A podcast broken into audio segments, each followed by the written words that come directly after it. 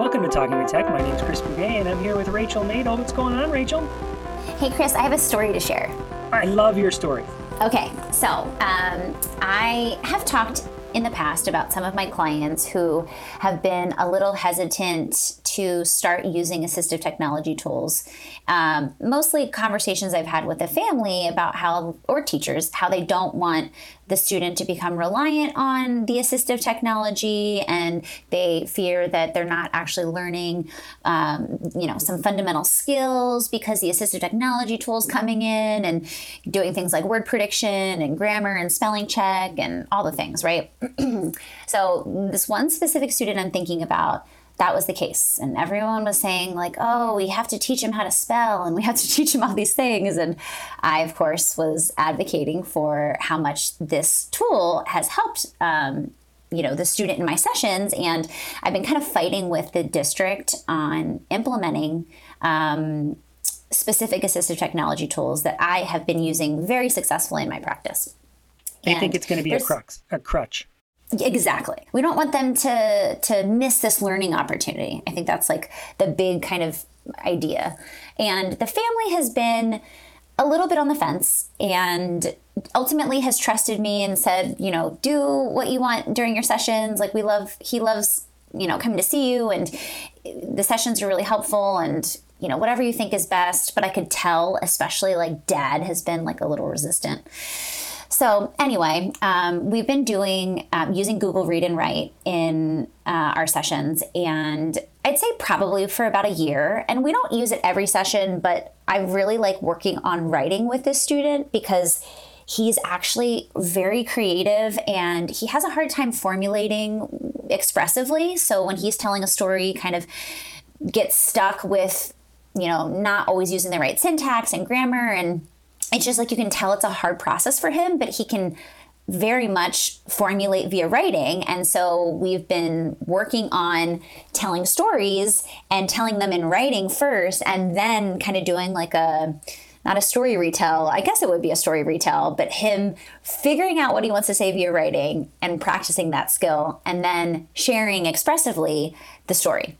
And so um, the other day, we and you know we've also been incorporating like reading comprehension and inferential thinking and lots of other things into this so it's like we'll oftentimes do some type of summary um, in writing after we've watched a short little video clip of an animated short or we've read a, a, a, reading passage. He loves Percy Jackson, and so we will sometimes read a chapter of Percy Jackson and summarize it. And so there's lots of different skills that we've been working on.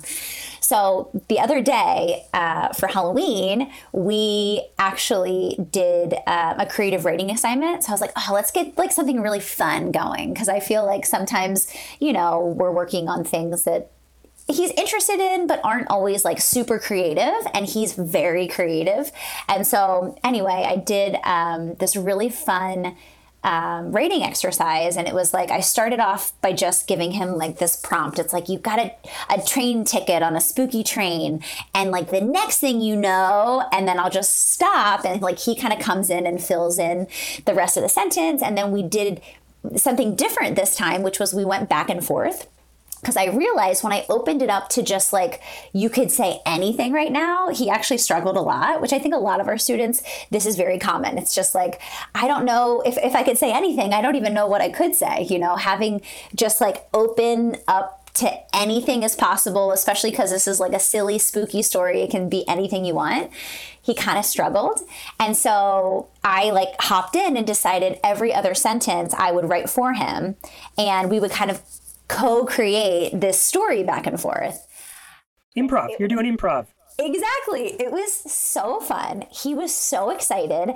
And not only did we create this amazing story, um, but he what was really cool was that we started working on some dialogue. So I'm also working on kind of social pragmatics with the student and having conversational turns and you know all of those skills started kind of coming out in this story and I would say, you know, and I would say really crazy things like, and then all of a sudden a baby alligator jumped on my lap and started dancing, like just as crazy as I could get in my own mind. We started like, and then he took that ball and he ran with it. And then I said, I started doing dialogue back and forth. And it was such a fun exercise. Um, and the coolest part was to see how far the student has come with the assistive technology. He was highlighting his sentences hitting the play button to listen to them back. He was going through and using the um, spell check and grammar check all independently. And it was so great because at the end I said, Okay, do you think we're finished with our story? And he's like, We're finished. And he independently goes, he highlights the whole paragraph, he listens to it back, he fixes all the errors. I actually, got this on camera. Like I started recording because it was just so beautiful. And he just independently created the most beautiful story. Um, and so it was just like such a small win. Um, afterwards, which was his the most fun part, we actually went into Canva and we created a picture based on this crazy story, and we used the AI uh, magic application on Canva because like we were talking about like dancing alligators and flying guinea pigs and just like the craziest things and the AI tools actually created images of these things. Um, I imported him into it because he was a part of the story and it was just so much fun and I sent the video and the story. And by the way, the story was designated I would write in red and he would write in black. So I told the family, like, the things that are in red are, are me, but everything else is him and everything is independent. Like, I didn't help him at all with this. And so I sent the story. I sent the um, the video of him going through and independently using the tool, and then afterwards, I, I also sent and attached the image that we made, and I said, pull this up for him and see if he can share the story. And so I got a text from mom after our session. She said, Oh my gosh, I can't believe he did this by himself. We watched everything. I asked him about it. He told us the story, and the parent had the story to reference, right? And then I got in a, a message uh, this week, and it was we actually shared this with his teacher, and they want to use it in class. And I said, like, oh my gosh, finally, like we've done it. Like I've convinced him that like this is something that's so helpful for him. So anyway, I just wanted to share that small win because I just sometimes it takes a second to get people on board. And it was just like such a great activity. He did so well with it. And it was kind of combining all the things, like all the things that we've been working on with fun, engaging, you know activities that he got really excited about and then creating that visual. He's like using canva now totally independently and we were using the ai tool. He's like no right like dancing alligator. And he was like helping me like type things in so that we could get a more refined you know image. So it was just such a great session Oh, it sounds awesome. I mean, you can see the giant smile on my face. My my cheeks are cramping from this story because um, you said it. You said the word fun. It's super fun, and it uh, shows the, that technology can be used and is most likely used to enhance skills, not lose skills, right? Uh, you just said he's he's he's now a better speller. He knows how to use the tools to confirm that he's spelling things correctly, to confirm that he didn't leave out little words that that what his eyes might be reading might be might be unreliable. So he needs to listen to it as well, and then go back and make uh, so that he uses multi a multi-sensory approach to doing his editing uh, to make sure this the story is telling the, the way it wants it to be. He's making edits like adding adjectives, like you said, dancing instead of just, yeah. you know, alligators. Um, all of those are awesome skills that yeah, I guess maybe he could have learned some other way. I just would speculate that it'd be a lot harder, you know, and a lot less, uh, a lot more drudgery than the fun experience that he had that he was excited to share with the rest of his family. So I, I hope that this sort of story acts as a catalyst for other uh, educators and other parents out there, or other parents who are educating their kids to say, lean into the technology, lean in to use it for the powers of good. Exactly. And you know what's really fun when you're doing some type of creating creative writing assignment is that it can be as as specific uh, an interest and a passion as possible, right? And it can be anything, which I think is sometimes, like I said, a little bit hard for some students, which is why I kind of jumped in and gave him fun ideas. But he's he loves trains and so i was like it's a train ticket like where are we going we're on a train which he automatically got so excited about and so i think you can pull in a student's specific you know passions and interests and you can incorporate those types of things into what you're doing. Um, especially you know as as slps like we have a lot of creative license. Um, i know that sometimes teachers have to follow specific curriculums but it doesn't mean that you can't like fuse in fun and engagement and and choice making. Because i feel like oftentimes it's like this very specific thing that kids are asked to do and if we just opened it up to be a little bit more creative and give kids a little more choice as to what they're writing about what they're reading about what they're doing to demonstrate curricular knowledge, it just think about how much better school would be and how much more fun it would be. Voice and choice and flexibility is definitely the, the name of the game. Uh, let me ask you this: This particular student um, does not have a visual impairment, right? I mean, can see Canva. Uh, that's not one of the concerns that, that you have about this particular student. Correct. He's very strong visually. Um, but I mentioned this multisensory approach, and that kind of leads us into the interview today. Um, the interview today is with speech language pathologists that work for a Perkins School of the Blind, and they actually came up to us at um, ATIA, and we were having a conversation. And this is one of those that ATIA is right around the corner at the time of this re- this recording. But a year, almost a year ago now, is when we met these particular um, speech language pathologists and said, "Oh, you got to come on the podcast." And so we we we have, and we're going to have the, the interview you're about to hear is all about um, uh, adopting a multisensory approach to help people who may have some form of visual impairment.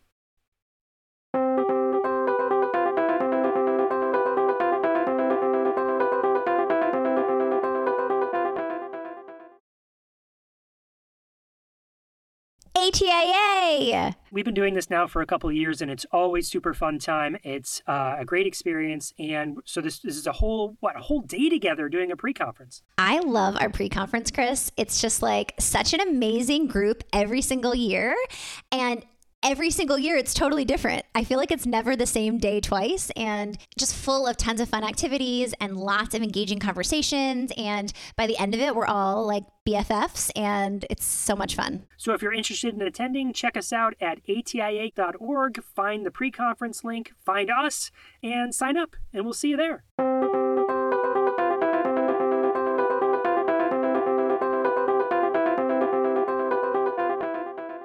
Welcome to the Talking with Tech podcast. My name is Chris Bugaj, and I'm joined with a bunch of people from, well, I'm going to let them introduce themselves and say where they work. So, Emily, you want to kick us off? Sure. Hi there. This is Emily Macklin, speech language pathologist at Perkins School for the Blind and the Deafblind School. And I'm Neha Sharma. I'm a speech and language pathologist at Perkins School and also in the Deafblind School. I'm Amber Skerry, and same as everyone else, speech language pathologist at Perkins Deafblind. Excellent. So you're all working at Perkins Deafblind. So tell us what is that? Where is that? Give us the the lowdown on Perkins. Uh, so we are located in Watertown, Massachusetts, and the Perkins School for the Blind is quite a large campus with different programs and different schools for students with vision impairment. Um, our school, in particular, is the place for deaf blind students, and those are students that have a deficit in their hearing and vision, and a combination of both. Um, our school is for students ages three to 22 year olds. Um, we have a wide variety of different types of profiles for our students. They all have this dual sensory loss.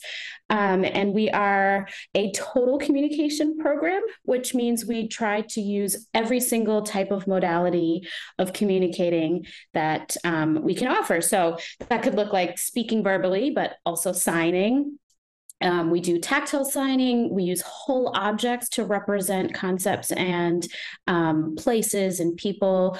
We use photographs and drawings and tangible or like tactile symbols. And then, of course, augmentative communication as well. Um, our students are very different from each other. So how we approach them and what we work or how we work with them are very different. Um, we have a, such a multi-sensory approach to our teaching and our language development. Um, and that is something that they need, especially given their dual sensory loss. Um, what do I mean by dual sensory impairment? It means a complete or a partial loss of two or more senses, which is typically vision and hearing. Um, one of the big myths that I would like to bust right now is that um, deaf blindness does not mean completely deaf and completely blind at all times. So our students have varying degrees of loss on each of those senses. Um, we could absolutely have students that are completely deaf and are completely blind, but we right now in our program of almost 55 students, we only have one student that is completely deaf and completely blind. Um, and then another myth is that you know not all students are going to need the same support so our students are really coming with their own unique profile so we need to really address their unique needs individually. And like I said, the dual sensory impairment is a huge range and it can, you know, come about from a lot of different etiologies, congenital, acquired.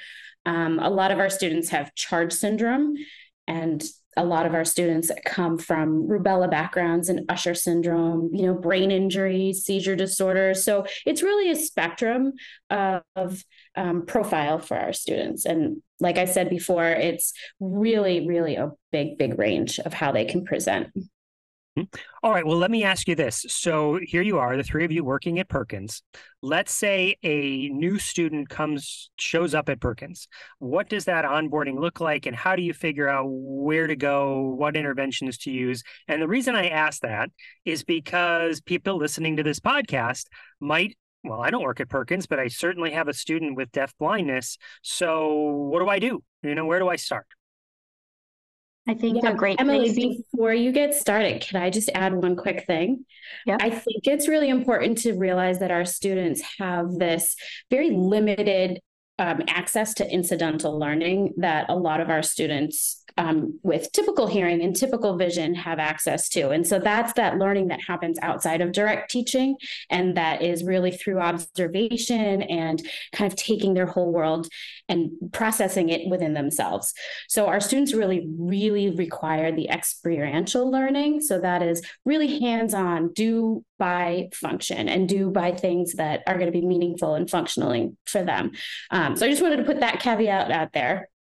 Well, that's great advice. I mean, really to be thinking through from an educator lens, like, oh, okay, I know that sort of just stuff up on the walls might where other people might be able to glance up and see something, or ancillary conversations. After a lesson is over, a conversation might be happening where people are digesting it. Those sorts of incidental where it's not uh, planned necessarily, it's just sort of there. Um, people with deaf blindness might have less opportunities to uh, learn content from those sorts of experiences. So we have to be more intentional about what we are intentionally teaching. Is that fair?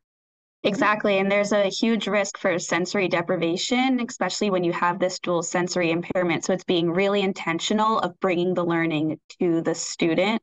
Um, it's something we're always thinking about because we learn so much from early childhood just from observing others around us. So if you have less access to that, it's really important to bring that access right to the student. Um, that that's something that's a day to day strategy that we're using throughout the day. Emily, can I give an example there where I've learned from a teacher of the visually impaired? Um, I was working with a student with a visual impairments once, once upon a time, and he had some residual sight and mm-hmm. was um, using his hands to sort of uh, his fingers sort of to to move them in front of his eyes, right? And the the teacher, the visually impaired, whispers to him in a, in a prompt, "Remember, other people can see you." Which fine, wave in front of your hands, but just know do it if you want to do it. It's not, she wasn't saying don't do that. She was just sort of prompting this where anyone else who might be able to see would recognize, oh, if I'm, you know, doing something with my hands, I might be able to see other people around me reacting to that right? Um, and so it's just an interesting cue and i feel like that's an example of what you're sort of talking about as as you might have to be a little bit more um, direct in sort of saying just remember this is a thing that uh, some other people might not have to think about because it just sort of happens with experiences yeah absolutely. A few um, examples that I like to think about um, when we're talking about like incidental and you know um, learning someone with sight would kind of look at a forest and see that there's a bunch of trees there, but someone who's deafblind wouldn't just feel one tree. They would have to feel all the trees to understand the concept of a forest. Um, so that's something that, you know, a student who's sighted, you you wouldn't even think you bring them to the woods all the time and they just see that there's a bunch of trees, but someone who's deafblind, you would really have to go and feel all the trees. Another example is um, someone told me this story once about someone who's deafblind who didn't realize that buildings, when you were inside of them, had roofs on top until one day they felt the roof and they were like, whoa, I am in a box.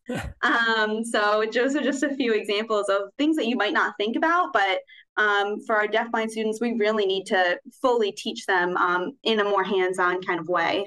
Well, these are great examples, which brings us back to the question, Emily. Yep. Yeah. I get I get a student with uh, abilities like this, and I think, yeah. well, okay, that, those are two examples that I wouldn't have thought of. How do I learn to think about them, and uh, what do I do? How do I start? Absolutely. So first off, congrats that you have a deafblind student. You have an opportunity to learn about the world with a completely different perspective. Um, I learned so much from working with our deafblind students about the world itself, things I've taken for granted and perspectives I haven't taken. Um, so buckle up and you'll have a learning opportunity ahead of you. So room for growth. We all have we all have it. Um, I'd start with Wait, focusing... Emily, can I interrupt you yeah. for one second? Of course. What's an example? Can you think of an example of like before I started working with deafblind students, this, but now that I've been working with deafblind students, I've evolved to think like this? I think the explicit teaching part of it um, taking things for granted throughout grad school and our education. We we kind of just think about, you know, through natural opportunities, they'll learn this natural language development. They're going to learn this. They're going to acquire this. Um, but, working with really skilled teachers of deafblind children, um, I've had awesome experiences learning about um, what is an apple and what makes an apple an apple. It might be a fruit I eat, or maybe I don't eat by mouth, but peers of mine eat by mouth. And uh, what does an apple really mean to me? And then learning that actually going to the orchard and climbing up the tree, um, or if someone's helping you kind of lift and grab an apple down, holding it, coming back to school, cutting it. An apple without being cut feels different than a cut apple. What are those things inside? I never thought about that. Let's feel around. Those are the seeds that next thing you know, you're in a gardening activity, you're planting seeds, but it's all hands on. And I, I think I learned a lot by learning alongside my students about the process that things I've taken for granted we need to explicitly teach and we want them to have these um, these real natural opportunities to learn about our world i feel like i would agree gonna... and i was just going to say too that it's breaking down yeah. the things that we again take for granted but breaking it down to all the steps and the thing for me that was huge was their tactile sense is so important. And there's so much that they're taking in from their world through their tactile sense. And it's just one of those things you read about, like Helen Keller, like, yeah, sure, she touched everything and that's how she learned. But when you see it in action, it is absolutely, I mean, humbling for us, but also to say, wow, this is an area where I can really work and help build off of. Well, I have to say, I feel like these sorts of experiences um, help you become better therapists and educators for any student, right? Like, and this way, everyone learns from all of their different senses and all their different modalities. So, provide as many different modalities as possible, and making it as practical and experiential as possible makes it stick more, um, and and makes it easier to understand than some sort of um, abstract picture in a book about what an orchard is or a little video about an orchard is. You're actually in the orchard hearing the sounds, smelling the smells, crunching the crunchy apple, uh, having it slip out of your hand, and you're squashing it as you're walking on it. You know, all of that sort of thing mm-hmm. is is it, it, then having taken all that you get to say, well, let's let's apply this to everybody. Uh, let's just use this this for everybody. So again, Emily, I'm stepping all okay. over your yeah. How do we no, get no. started? so for, so first, get ready to learn because you're absolutely going to learn. You have to take on the role as not just the teacher or the clinician, but also the student because you're going to be learning about their perspective and their world. Um, where I'd start is relationship building. That rapport and trust is absolutely paramount with this population, um, with pretty much every population, but with medical interventions, a lot of our students are medically complex, and we have to think about how much um, medical intervention, surgeries, doctors, they've been kind of poked and prodded through a lot of their childhood. So building a really strong relationship and trust that you're, you know, a, a safe and trusted adult. You know, a lot of our work is hands-on because we're using tactile sign language and very, um, very close together with the child. So I really would emphasize not rushing that process. Build a trusting, um, pr- trusting relationship with the student and their family. Get to know what they love. Embed that into everything embed their interests into therapy activities and um, and academics. Emily, can I ask here? To to me, the way to do that potentially is mm-hmm. to ask a lot of questions. You said to get yeah. to know them, so really starts with um, asking questions to get to know them, as opposed to what I think some people might do is jump right in and tell me what to do. We need to start doing this. We need to start doing that. Let's get going. We're wasting time if we don't, right? It, no, let's take yeah. time to get to know who you are and what mm-hmm. what um what drives you, and then you can work from there. And then they know that they can trust you. Is that fair? Observe them, observe them for a while, kind of in natural opportunities as they arise. And rely heavily on the family because they are really the experts on that child. So you, each discipline will have their own lens that they're looking for to treat clinically, or the teacher for academics, but the family knows their child. So that's a really important um, route to take is to ask what they like, what they don't like, when they feel or when they perceive them as being sad and happy. Uh, we want to use that to that information to our advantage because we we want to set up safe and fun learning environments um, and kind of get off on the right foot. It's it's about being really curious and knowing that you don't know everything and being excited to learn it all. I was going to say, Chris. Oh, sorry, Emily. Um, I was just going to say, when you say um, that you ask questions to get to know a student, I feel like it's a really interesting phrase because asking questions to our deafblind students can look very different than, um, you know, at a traditional school. I think that, like you said, Emily, really observing their body language and the things that they maybe keep coming back to tactilely. If you have a bunch of things out on the table or um, something on a frame, we'll be talking about that a little bit later. But um, I think that talking to the teachers, talking to the family about what they like, but really kind of observing and having a shared tactile experience with something, seeing how long they engage are they laughing? Um, that's kind of like us asking them questions. Yeah. It's not always in a traditional sense. It's a lot of observation, body language, facial expressions, overall demeanor tell us so much, and we can go off that and we can build joint experiences together in this way. Uh, it's really important to think about how maybe typical priorities might look different for a clinician. So if you were getting at um, something in a coming from a public school, you might need to kind of change your lens and change your approach because this will be a little bit different. Um, something I'd say you get a deafblind student on your caseload. Something I'd say to be careful with is what we call the fairy godmother syndrome, um, where things just kind of appear and disappear. And often we have really, really passionate and motivated staff members who just want the best for our students. So if there's any way they can help, they want to help. Um, we want to not over help. Um, and with that, we want to look at kind of prompting hierarchy and not over supporting. And with that fairy godmother syndrome, we don't want objects to just appear out of nowhere and then disappear out of nowhere. We want really a beginning, middle, and end to an opportunity, a learning opportunity and actually everything is a learning opportunity where things don't just end up on my wheelchair tray out of nowhere. We're talking about what they are. Maybe we retrieve them together.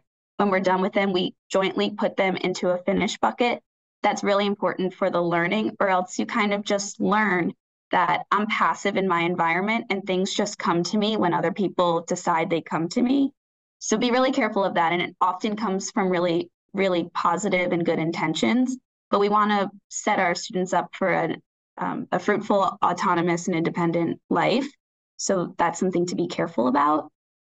And then there's some universal um, there's some universal things that we like to follow because it might work really well for one peer in a classroom and the rest of the classroom don't necessarily need it but just getting used to um, getting in the habit of saying your full name when you enter a room and when you're greeting someone.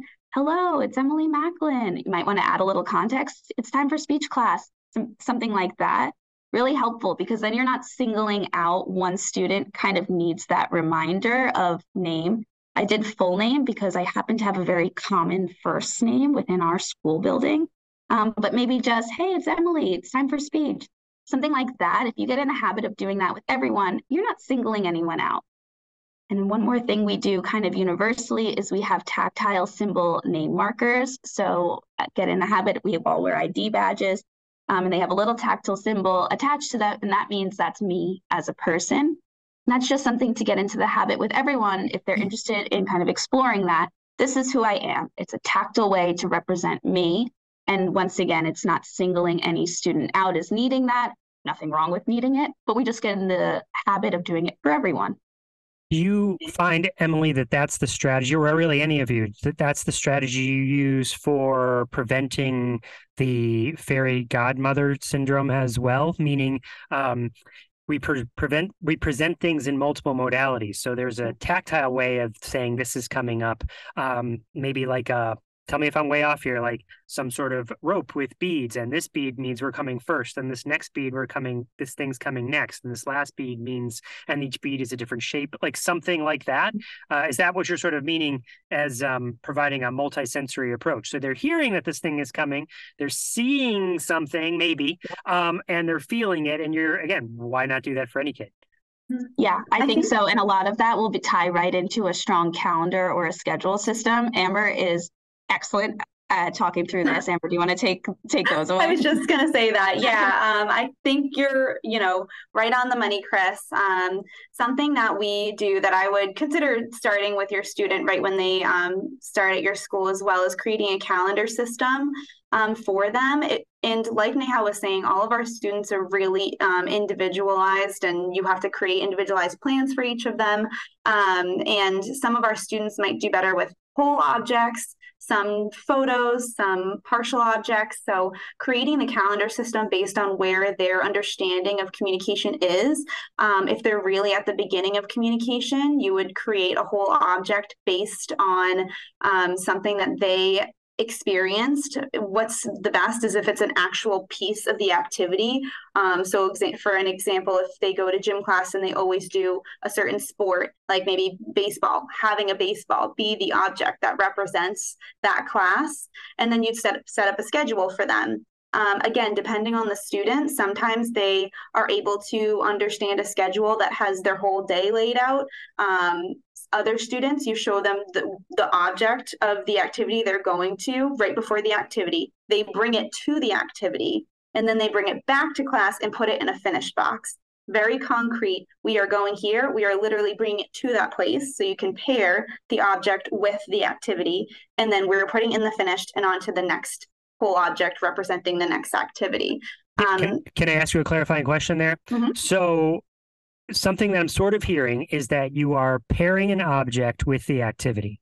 Is mm-hmm. it pairing one object or is it pairing multiple? So, for instance, scenario number one I'm teaching you about baseball, and we're going to talk about verbs like hitting and running and playing and um and what baseball is. And so here's this baseball, and so I give it to you and feel it and feel how that's like uh, round, right, and how it's hard, mm-hmm. and you might use vocabulary like that. Um, is it then we go play baseball, or is it here's a baseball, and then this is another thing that's part of baseball. Here's a bat. Feel the bat and touch the bat and see how long it is and see how it's hard like the baseball. And then here's a third thing that is also associated with baseball. It's this glove and it's softer and it goes on your hand, right? And look, squeeze it, you know, and the ball goes inside. And you do some sort of experience like that. Um, yeah. Or so is it tying it to one thing? Or is it tying to multiple things or is it as most things it depends. What what do you that's that's a great question. Um, i do think it depends on the student definitely. Um, you want to make sure that you stick with the same object to represent the same kind of like class but once you're in that class I would definitely, you know, do the whole experience, show them a bunch of different objects. Like you were saying, if you wanted to teach them the term hit, then use a different object from the one that represented the class or the game, like a baseball. And now baseball can represent the word hit. And, you know, maybe running, you use a piece of a cleat. Um, and then what we love to do is make sure that a lot of those kind of terms are generalized. So if you're going to show them running for track, you know what I mean, time to run, bring that cleat back and start running with them after they touch the cleat. Um, but again, it really depends on the student. Some of our students are so concrete that they really need the exact object that they're going to do in that class to understand that that's the class they're going to. Um, you're talking about like a great level of much higher level language that um, would be amazing to get to. Are a lot of our students at that level with partial object representation right now? No, but um, that is the big idea. Yeah, I would imagine they get to that by showing them those words and exactly. teaching them those words, right? They're, they're as opposed to just someday they'll get there without having those experiences. We have to do that intentionally.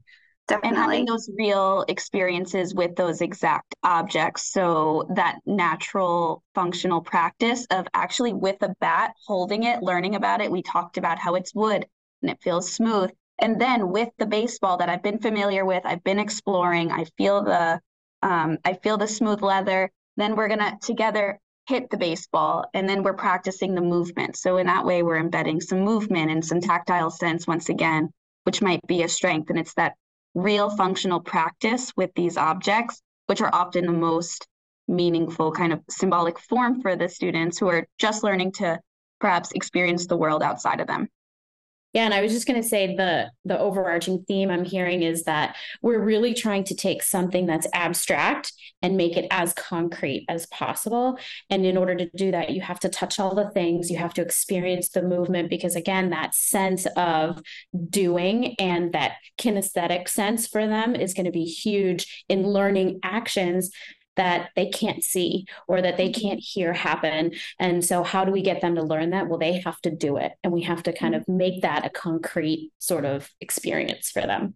One other um, interesting tidbit when we're talking about this like higher level language, but using objects or partial object symbols, the Tactile Connections Toolkit has these interesting backings that have different shaped and colored they're different colors, but they also have different shaped tops. And that different shape represents different part of speech. So if you do have a student who is really building their vocabulary and you want to show them these are all verbs, these are all people, um, you would use the different shaped top backing. I'm kind of jumping ahead of myself because we haven't even really talked about like moving from objects to partial object symbols yet. But um, you know, the backing is kind of what you mount the object or the partial object on. Um, so using different shaped backings can help a student with that higher level language distinguish. Oh, this is a verb. I'm I'm running right now. Oh, this is a person. You know what I mean?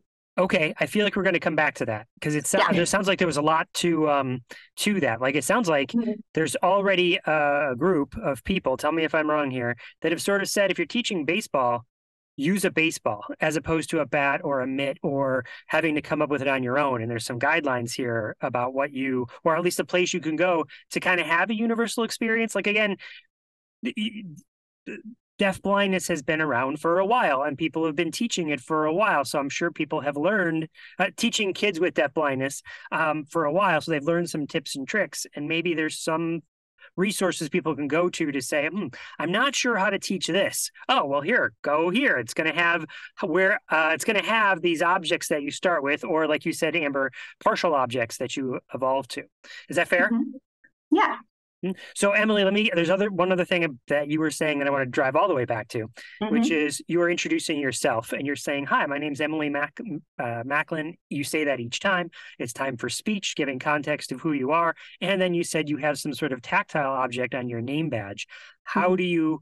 What does that tactile object look like? Are you talking about like a braille symbol for Emily, or are you talking about this random swirl that goes for Emily, or is it alphanumeric Emily? What what is that tactile thing that you put on your name badge when you introduce yourself each time? Such a good question. So this could be something that's completely random. I would recommend um, it be something that reminds the person of you. So if you wear a specific bracelet or ring every day, those are excellent things as you're kind of connecting with the hands that the student will likely encounter. Um, if you have very long nails or something's kind of distinct about how your hands feel, those are excellent markers. For me, I wear an Apple Watch every day with these silicone bands. Um, so while I do change the color in the season, my tactile symbol will always be the same. It's a piece of the watch band because that is something that is every single day, always on my wrist, always in the same place. It's predictable about me. And for my students, I'm the only one, only staff member that that is their symbol. So it's paired with my name sign. Um, it's paired with my me verbally saying my name, and it's my watch. Other people have a bit of a more um, a unique symbol. So that could go for someone else who happens to wear a silicone Apple Watch, but that is my name symbol. Um, so no one else on their staff would use that symbol. And if they do wear Apple Watches, it would be distinguished in some way because it's important they know the people um, differently. Let's go around the horn. Neha, what, what's your symbol? I feel like this is like me talking to Prince and Prince, like, this is my symbol for, for Prince, right? right, right. um, I actually have. I always wear a hair uh, hair elastic, this kind, not a big scrunchie or anything, but it's this one and a beaded bracelet that I have on my arm. So those are my my markers. Gotcha. And Amber? Well, it's interesting. I used to have this mountain um, ring that I would always wear on my thumb. As you can see, I don't have it on my thumb right now, um, but I've seen my um, students now starting to feel my engagement ring, which is rectangular. A lot of people have engagement rings, but I just got engaged pretty recently. So it's interesting that my students looking for my thumb and then they go and feel my ring, and now they're starting to just go to my engagement ring to see who I am this um what you're talking about here feels like really a lot of fun. Meaning um like picking out your avatar for zoom or for you know any sort of uh, service that you're signing up for and you get to decide what image you want or what uh, avatar you want to use. It's sort of sort of what do i want to use to represent who i am and help kids learn who i am? Uh, yeah. and another sounds fun I was just going to say another really interesting thing too is that you know you can pick what you want your tactile marker to be, but sometimes it's also great to have your student kind of explore and like if you notice they're always gravitating to something about you then that can be it because that's meaningful for them. Similarly um, in the deaf community in the deafblind community um, everybody has a name sign. So rather than signing your whole name with all the letters every single time um, it's usually the initial letter or some other sign like glasses, depending on that person, so that when you're introducing yourself, you have your tactile marker, you have your name sign, and that name sign is always given by someone in the community. So that's really kind of a nice connection to that community that that person has enough of a built up trust and relationship with you that they say, you know what, I'm going to give you this name sign so that now we have this connection and always introduce yourself name sign, verbal, your tactile marker. It's again that total communication. It's everything all at once at the same time. This feels to me like um, uh, a grandmother thinking they're going to be called Mimi or something, and the child says, "You're you're Nana," right. you know what I mean? And it's like, okay, I guess I'm Nana now, right? Because uh, you might have, think it's going to be one thing, but it's really following the child's lead to become something else. And okay. you, we offer all the modes too, but it's really up to them what they're kind of um, honing in on. So that's our job as the staff is to kind of provide all of these options and what works for them, what's easiest, accessible. Um, that that's what they're going to go with. Neha and I once shared a student who, um, while we get, had our tactile markers, we had our name signs, we're hello, it's time for speech. But what she was really interested in was feeling your shoes for that day. So we had all of our things ready. That's kind of our standard start. But what she wanted, she was very curious on what shoes you're wearing. So she'd feel where you are. She'd go towards the ground. She would feel your shoelaces, or if you didn't have shoes, that was very interesting to her. She was flexible if you were wearing different shoes that day. She kind of knew people by the types of shoes they usually wore. And that was her method and her style. So what we are is available for following your lead. Um, but it's it's our job to creatively think of, of other ways that we can present so that a student can identify like actually this mode really works for me this is how i'm going to identify you or um, we want to just empower them to find what works for them. Okay so if i let, let me st- see if this is the time to move on to the next thing amber that you were sort of referencing. So we have these full objects to help represent concepts. We do very experiential learning but then we don't stop there. We evolve to saying, okay, this is what a baseball is, but then here's another representation of a baseball that, yeah. um, like maybe text, um, maybe braille, depending on the kid, um, right? So tell tell me more. Where do we go from there? Yeah, so you start with the baseball, um, and then as you are seeing that they're maybe they don't have to fully feel the whole baseball anymore. Maybe they're touching the baseball and now they they know. Um, you can kind of get a sense of when it's time to start moving down to a partial object symbol, um, and you really want to take like a piece of the skin of the baseball.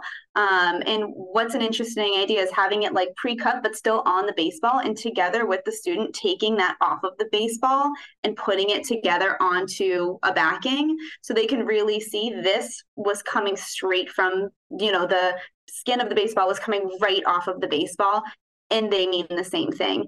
Um, and then kind of continuing your calendar system, but now using just that piece of the baseball um, would be how you start moving from whole object to partial object, or you could cut the baseball in half and then slowly move to just the skin of the baseball, depending on how concrete they need um, their symbols to be. So, kind of slowly over time, moving from that whole object to smaller objects. And yeah, you're right. As their language develops, maybe they'll become a Braille user and learn the word baseball, and then that can be, they can have a Braille schedule system. Mm-hmm. When you say maybe, would it be mm-hmm. fair to say the expectation is they will and we'll teach them how to become a braille user. Is that fair? That's a great question. Well you know i i don't know. It really depends on our students. We've had some students that have come to preschool starting with whole objects and then by now they're talking and they use photo schedules or they use line drawing schedules.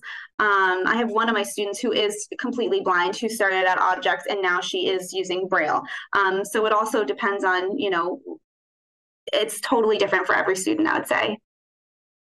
The other okay. thing too is I think, you know, while we're moving along the whole objects because we have to think of when they go out into the community how practical is it for them to carry a whole bucket of objects and symbols to talk to whoever they want to engage with and so that's the reasoning for moving to smaller more concise sort of um, representations of their whole objects and as we do that we're also signing we're teaching them sign we're trying to see what visual access they have for pictures and photos because eventually they could go to maybe a device like an, an iPad or a photo book or something like that. So even though we're doing that, it's everything else is paired at the same time just to see, you know, how functional can we make this eventually for them.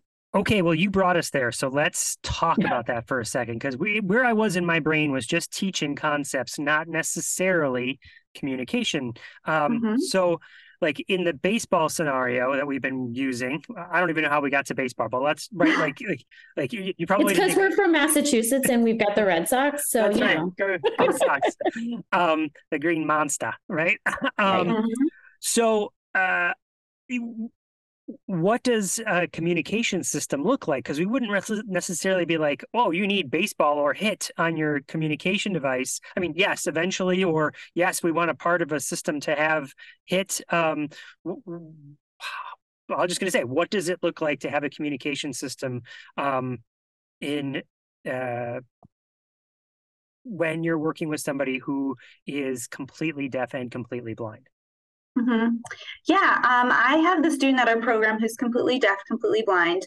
Um, this is a really interesting student because tactile we use tactile sign language to communicate to her she has a few signs that she knows but um, her initiation is low in general and then she hasn't picked up on signs as much she doesn't totally love um, you know interacting with other people she's kind of an independent person which is amazing for her but it's difficult because she didn't pick up on tactile sign as much as we would have thought so what i did for her is i created kind of a wants and needs board that has partial object symbols um, that she is now starting to exchange and give to people to say i need help to say um, i want more um, because she hadn't picked up on like signs for more. Some um, deafblind students, you teach them tactile sign language, you tactile sign to them, and then they would be able to sign in the air back to you.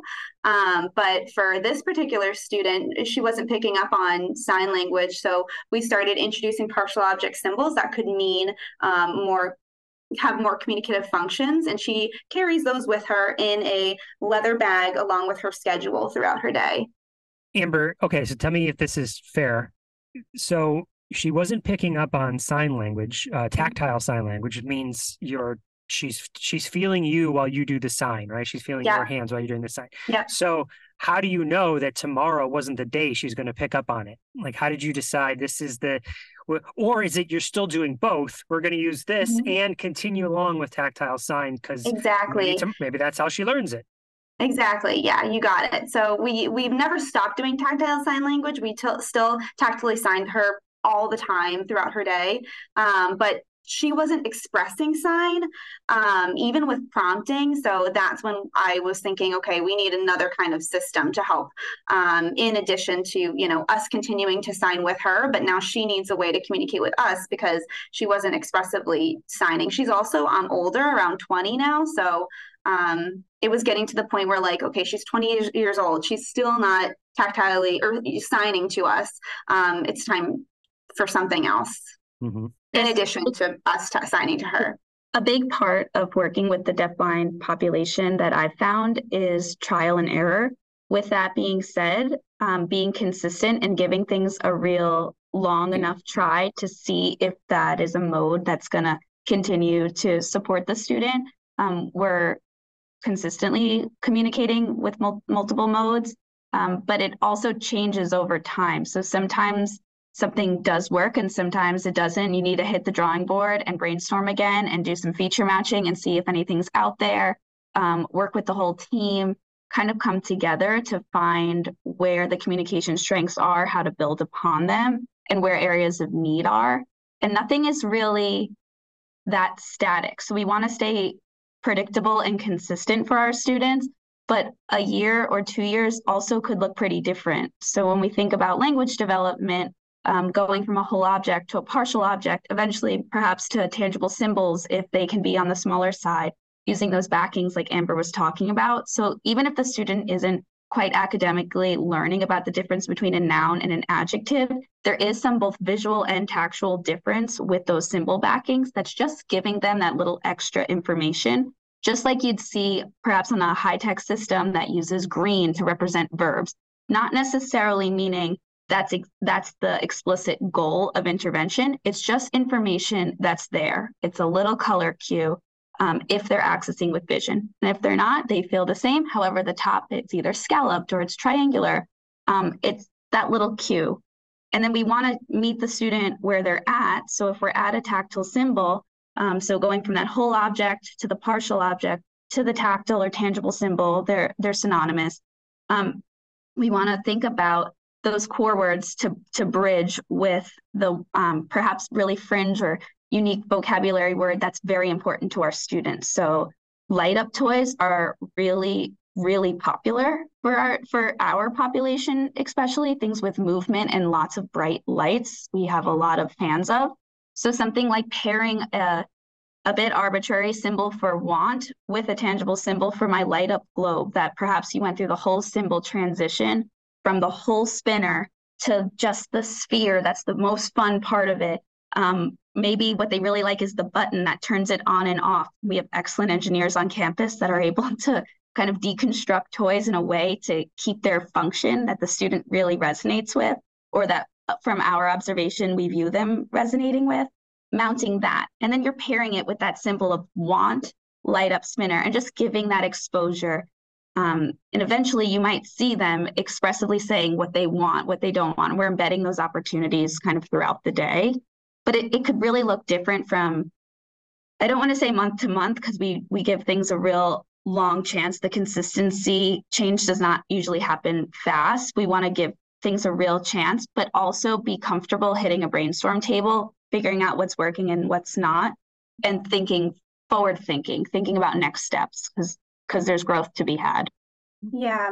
Um, I'd love to add that, you know, Neha talked a lot about total communication and the fact that we model so many different modes of communication for our students to help in their understanding of language and communication, but also we accept any mode that they communicate using. So whether they're communicating with their body language, we're saying, I see you're upset, or I see you're so happy right now. Whether they're using objects, whether they're using speech, whether it's sign language, whether it's AAC.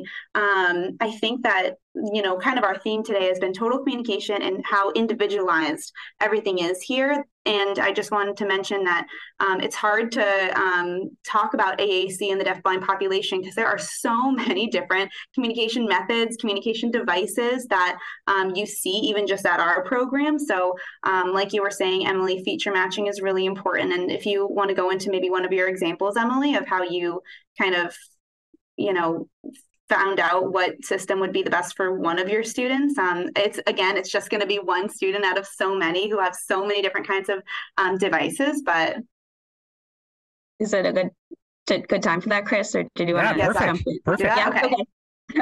um, just just thinking, just thinking about language expansion. So for a student example of mine, he was us- using tactile symbols um, really, really beautifully. So we ended up getting a trial of a ProxTalker in, and we put the little chips that come with the ProxTalker, tangible symbols, over those chips with really strong adhesive tape. Next thing you know, I'm putting out sentence strips, kind of like I want, and then he was making his choice, um, his leisure time choice. So that's what he was working on is ma- that choice making. I was pairing that with kind of a sentence starter. I want blank. So I saw over time he was actually kind of exploring each page. He's looking through it. He does access with a little bit of vision, um, but he's kind of feeling all the symbols. He's he's flipping the pages in the ProxTalker carrying bag of all of his symbols, looking through, and eventually he he stopped actually scanning. He started visually scanning. So he's I'm just noticing him stop touching every page. He's looking, then he grabs the symbol, puts it on the ProxTalker. Once he became so automatic visually looking, I I hit the drawing board and I said, "Uh, let's try something with a photo, a real photo of his tangible symbols. Let's just see how that would go. Because I do think the uh, tactile support and how different each symbol felt was supporting him learning. But I was kind of curious because he he was tricking me a little. I was like, I think there's some more vision happening right now where um, I think he's using his sense of vision more than he was. So he got kind of used to his symbols. He knew where they were. They were predictable. I tried a, um, we got a trial going of a NovaChat device with a key guard. And I just put, I made the first overlay of, you know, iPad and walk, which were his favorite symbols. He's a mover and a shaker. And oh man, does he love an iPad game. So I put those on the front and I used that symbol um, immediately. He was like, iPad, yes, go for a walk, yes, using those symbols. And then I used that symbol placement to bridge for want and go because he had been exposed to it for so long that then he was saying, go, walk, want, iPad. And then I expanded it. I put all of his toys in there. And that happened actually over just less than a week. He took to it like that. And I do think that those strategic steps that were put into place, kind of going slow but following his lead, and now he has a complete um, he has a complete vocabulary in his device. I, I think those steps, taking a tiny step back to make a huge leap forward, went a really long way because he was really able to grasp what we're getting at. I think a lot of language around him is lost because of his dual sensory impairment. So bringing it to him made a really big difference. And then he actually doesn't access with um with much hearing. So he does have a little bit of hearing, just like vision, but not so much. So I wanted to make sure that, yes, this is a voice output device, but I wasn't as sure if voice output was the most important part of the feature matching. How do I know he knows he's activated the system? Because he's expecting a response um, to kind of open up some social opportunities with peers, with other staff, new people in the community. So then it's then the feature matching becomes what systems can have visual effects and haptic effects and looking into what exists, what doesn't exist. Um, the NovaChat ended up being a, a nice fit for him it, with the Bluetooth volume all the way up. It does have some vibrate. We have everything expand as he clicks it with an outline. He knows exactly when it's been activated and when he needs to try again. Um, and also using his residual hearing. So kind of multimodal way at that but sometimes it's not as clear cut. Sometimes we're talking to local engineers. Um, there's a lot of engineering students. I'd recommend to reach out to local universities and colleges near you. Engineering students and robotics clubs, they often need projects. And that's a really good way to introduce them to the field. Maybe adding light as voice output comes if they're deaf and they you want you know, a vibration or a light activating. It's a way to be creative and give them more access to um, what others may incidentally have had access to. Awesome. Awesome. Amber, you had mentioned a frame of some sort. What did you mean by that? Oh, yeah. Um, so um, that's a great question. Um, before we go into that, I just wanted to give you one more example of um, one of my students who um, kept you know, he was making choices from whole objects, and I was trying to move to see if we could move to an image level. And I was pairing the object with the image right in front of it to see if he was able to understand I, I, can just touch the image. I don't need to take the whole object. The image and the object are the same. And it was too far a step. And actually, Neha was the one who um, told me to try plexiglass. I don't know if other people know of this, but putting the object behind plexiglass showed him that he didn't need to fully grab and take the object. He could point to the object and I would give it to him. So it was almost starting to bridge the 3D to the 2D. And now he's finding the images of his toys on his high tech iPad device by himself.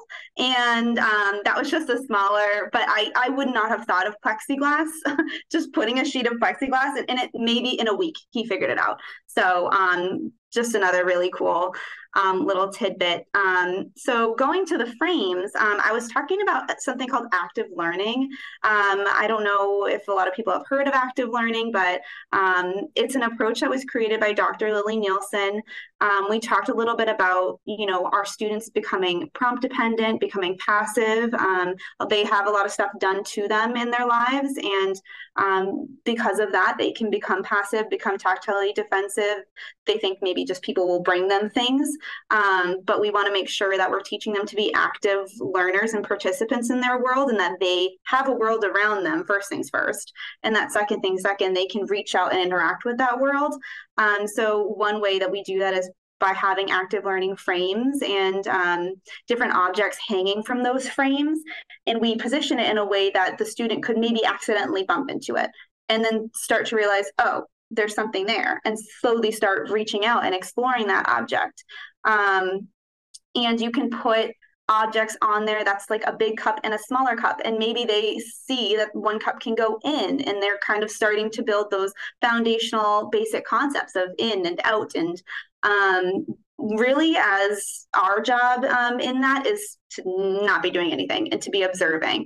Um, we want to be teaching them that they can actively participate in their worlds um, independently. And if we kind of start joining in, then that's, you know, defeating the purpose a little bit. We don't, you know, we're trying to help them to become active learners and not realize that they don't have to rely on adults intervention. Do you know what I mean? So um, we use that a lot for our earlier um, developing students. Um, as long as I believe you're under the age of four developmentally, is that correct?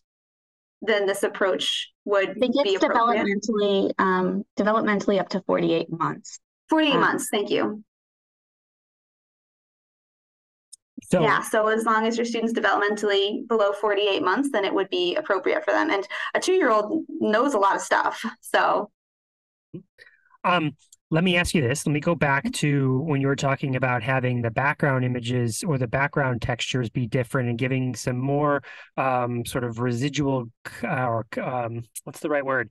Context, residual context to what you're talking about.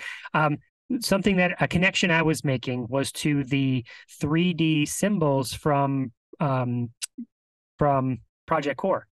Yes. Have you have you used because the those 3D symbols that are printed have different ridges around the outside. Yep. Do you use that? And is that something similar? Is that a is like, yeah, Chris, that's it? Or no, no, no, no, Chris, that's totally different. What's uh... I think that's I think that's an excellent resource when we're talking about resources for people to take from this podcast and like to continue their learning. Um, we've liked by American Printing House for the Blind by APH, the tactile connections kit. We've been using those backings a little bit more. Um, the project core what's great about that is right online you they have the instructions to go right ahead and 3d print all the symbols. Take the brainstorm out. You can have a universal kind of tactile language between two students. How excellent for them to kind of um, be able to share that. We we do like to keep the caveat in mind that language development is going to be so individualized for each student so kind of for those really preferred nouns those favorite favorite things we're way more likely to do something just based on exactly how the student's interacting with it, really observing, you know, if the push button is more what they like or the actual globe that vibrates and has those lights, that on the same light up spinner for two different students, we may use a different piece. But for those bridge words that are kind of bringing the access to the language development, I would absolutely recommend checking out Project Core. Um, the the feel of the symbols will be the same. Um, we we've liked the flat backings for putting something on, but what I have liked is taking out the brainstorm and kind of uh, just able to get, get some language right away in uh, when you have especially less um, time resources. We have our whole day dedicated to deafblind students, so I do understand that that is not um, the case that everyone's in, and the importance is bringing them symbolic communication and exposure. Um, Texas School for the Blind and Visually Impaired also has a dictionary of their tactile symbol library. So that's free and accessible online where you can see all the symbols they are using. Um, we've been working on kind of cataloging some of ours, but they're they're ahead of the game on kind of having a whole dictionary logged. Um, and along with the APH Tactile Connections Kit, they have a whole book of ideas that can represent all these different concepts because you don't always have to start from scratch. You want to keep the individualization in mind, especially for those those fringe concepts and you know the really salient things that they love every day. The but want or like doesn't necessarily have to be as concrete because there's really no way to make it too concrete. So finding things that are already out there will make your life easier and also um, kind of get rid of the barrier of not knowing where to start because there's a lot of places to start. So those are some resources I would check out right off the bat. And the other thing too is you can always get materials from those resources. And then as you get to know your student, you can try to customize that individual symbol. Like, you know, the go symbol is that green arrow, but like Emily said, it really does feel the same in terms of texture of all the other symbols because they're just 3D printed. But, you know, maybe you add like fake grass on the go and you just glue it right on top. A hot glue gun goes a long mm-hmm. way, guys. Yeah. and then remember to go touch the grass outside if that's your, you know what I mean?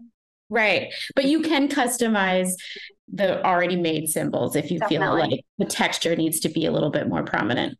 In a similar yet different way, a lot of what we do also is um, switches feel the same if you're not accessing with vision. Some will be smaller, some will be um, a little a little bit larger in their face size.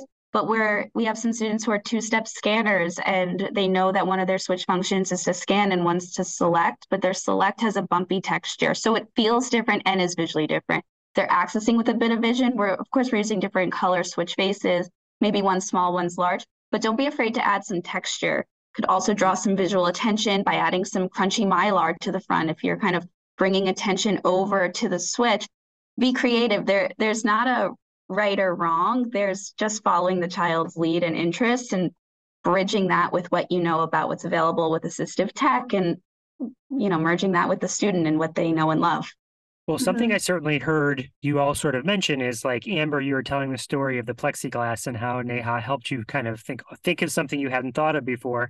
And then Emily, you were talking about reaching out to the students at Harvard to get the or whoever, I'm joking, but you said reach out to other disciplines to like people working in maker spaces and yeah. crafty people who like the who, who sort of understand what glue will stick on what surfaces. Do you know what I mean? Who have experience there. you you you build out your your network in that way.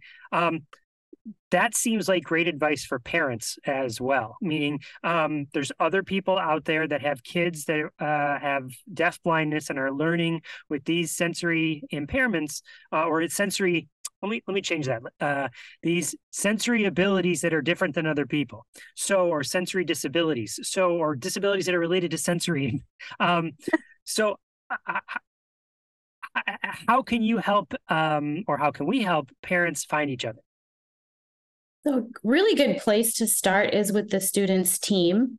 Um, we're fortunate that we're immersed in that every day, but the interdisciplinary team is huge. You've got classroom teachers, OT, PT, speech, audiology, you know, the teacher of the visually impaired, the teacher of the deaf and hard of hearing, the assistive tech person, the social work, you know, the psychologist. It takes a whole village. Um, so they, in each discipline, has specific resources that people can um, access for their specific discipline. So we work really closely with OTs and PTs and um, the O&Ms and uh, orientation mobility. Everybody, we work together, but and so you can really get student specific information from those disciplines but sort of globally you know there's the national um, commission for deaf blindness which is a great resource for connecting families kind of across the nation but then they also help find supports within their states. And then every state um, or I think major city Boston has one, but Massachusetts also has one, a deaf blind or deaf community resource for them to go um, to reach out to help find outside sources. Or, you know, we're fortunate at Perkins to have a program here, but Perkins also has specialists that can go into the public schools to help support students that fit our profile that are out in the mainstream and inclusive classrooms. Um, and then of course you know talking to whoever their you know support system is friends in the same classrooms um, but yeah there's definitely the national commission for deaf blindness and then massachusetts has also um, deaf blindness and blind the commission for blind as well. And parents can get a lot of support for from these companies at home within their community and at school, which is great. Because oftentimes in school we're we're not allowed or able to go into the communities and help bridge that gap a little bit. But these programs out there really do offer that support. Another thing too, um, our school we happen to have a large number of our student population with CHARGE syndrome. So, you know, with the CHARGE syndrome community, there's a yearly conference. The time of our recording right now, it happens to be right now we have a number of staff and students attending and it's a really nice way for um, across the whole country different families uh, with a child or a student who has charge syndrome to connect i think with a lot of um, these rare syndromes to find a facebook page look to connect with other resources. Um, and just to add to the list neha was was starting the deafblind international has really nice resources um, that are outside of just what America has to offer, which is a lot, but also there's European connections and Australian connections. So, with the incidence being low and these are still being more rare cases compared to other populations, it is important to kind of rely on each other and see what other people have learned, found to work, found to be successful, and build that community. It's really important because I, I know it could feel isolating for a lot of the families we work with. So supporting them, bridging those those gaps, and that they're not the only one is is really beneficial. I think some some things that are helpful for families too. Um, a lot of my families are looking for like activities to do with their with their um, children. So I think, you know, thinking about that active learning approach, if there's something that if their student is below that 48 months developmentally, then having active learning frames and materials at home is something that parents can set up for their um, children and keep them engaged in learning. Um, and then also switch adapted toys. We didn't really go into like cause and effect and stuff like that. But I have a lot of students who are using switches, whether they're environmental switches, one on the door that means go, one next to their communication book that means I want, or whether they're at kind of like the beginning levels of switch learning and using a switch for cause and effect. Switch adapted toys are something that um, I feel like are great for parents to have at home. There's, you know, makers making change and a few other resources um, about how to even switch adapt your own toys online. Um, so i think that's also something that you know a lot of our parents are saying like what can i do at home to kind of continue helping and definitely reach out to the team? But those are a few things that um, could be helpful. Awesome. What did we miss? What didn't we talk about that everybody should know? I can't emphasize enough how quickly you should type into a google search activelearningspace.org and learn about the active learning approach. It's really a game changer. And I think it's really important for it to be more widely spread because seeing the gains our students make when we bring things to them and kind of encourage them to come out of their own internal shell and explore outwardly makes such a difference for for communication for language development for interaction in their world So um, that's activelearningspace.org. It's such an excellent resource. There's activities on that website, there's webinars to learn from. Um, this approach is something that I'd love to see talked about at more conferences and presentations because we see it every day making such a difference for so many of our students um, becoming more autonomous communicators and living independent lives. Yeah, I think Um, also the other thing I was going to say too is I know we're all research based and evidence based practice, and all of that is so important.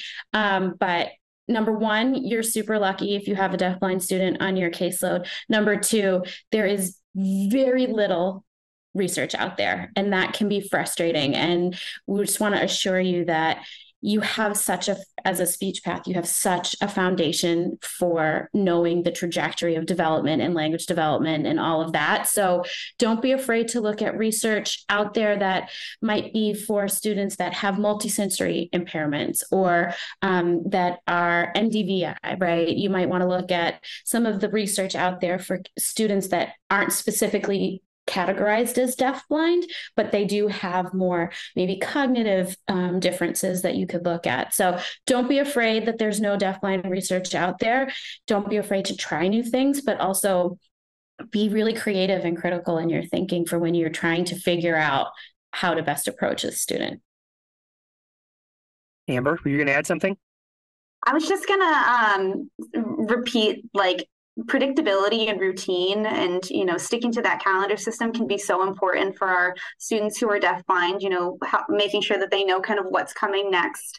Um, i think something fun that we didn't really talk about are story boxes or experience stories and using whole objects um, to tell a story with a student or a song boxes we have like the wheels on the bus box um, you know with that Emily made with the windshield wipers and it actually has real windshield wipers in it. And we sing Wheels on the Bus and we play with all these fun things. And it's nice to kind of include objects. And, you know, if you want to do like a fun activity, those are really great ways to um, have a student engaged. And then co-active movement is another um, topic that we didn't talk about, but it's also really interesting.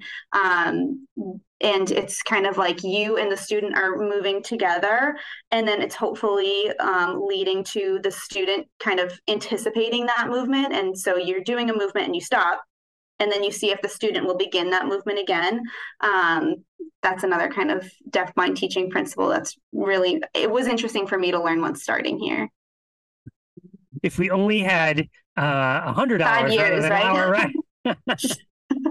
um, but this is a lot of great resources that you shared for people to what ideas, and then when they want to de- go deeper, they can go to our show notes where we'll have all the links that everything you mentioned.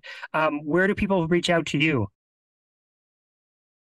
You can reach out to us um, by email. So all of our emails will be pretty clear cut with our first and last names. So my name being Emily Macklin, M A C K L I N. So it'd be Emily period Macklin at perkins.org.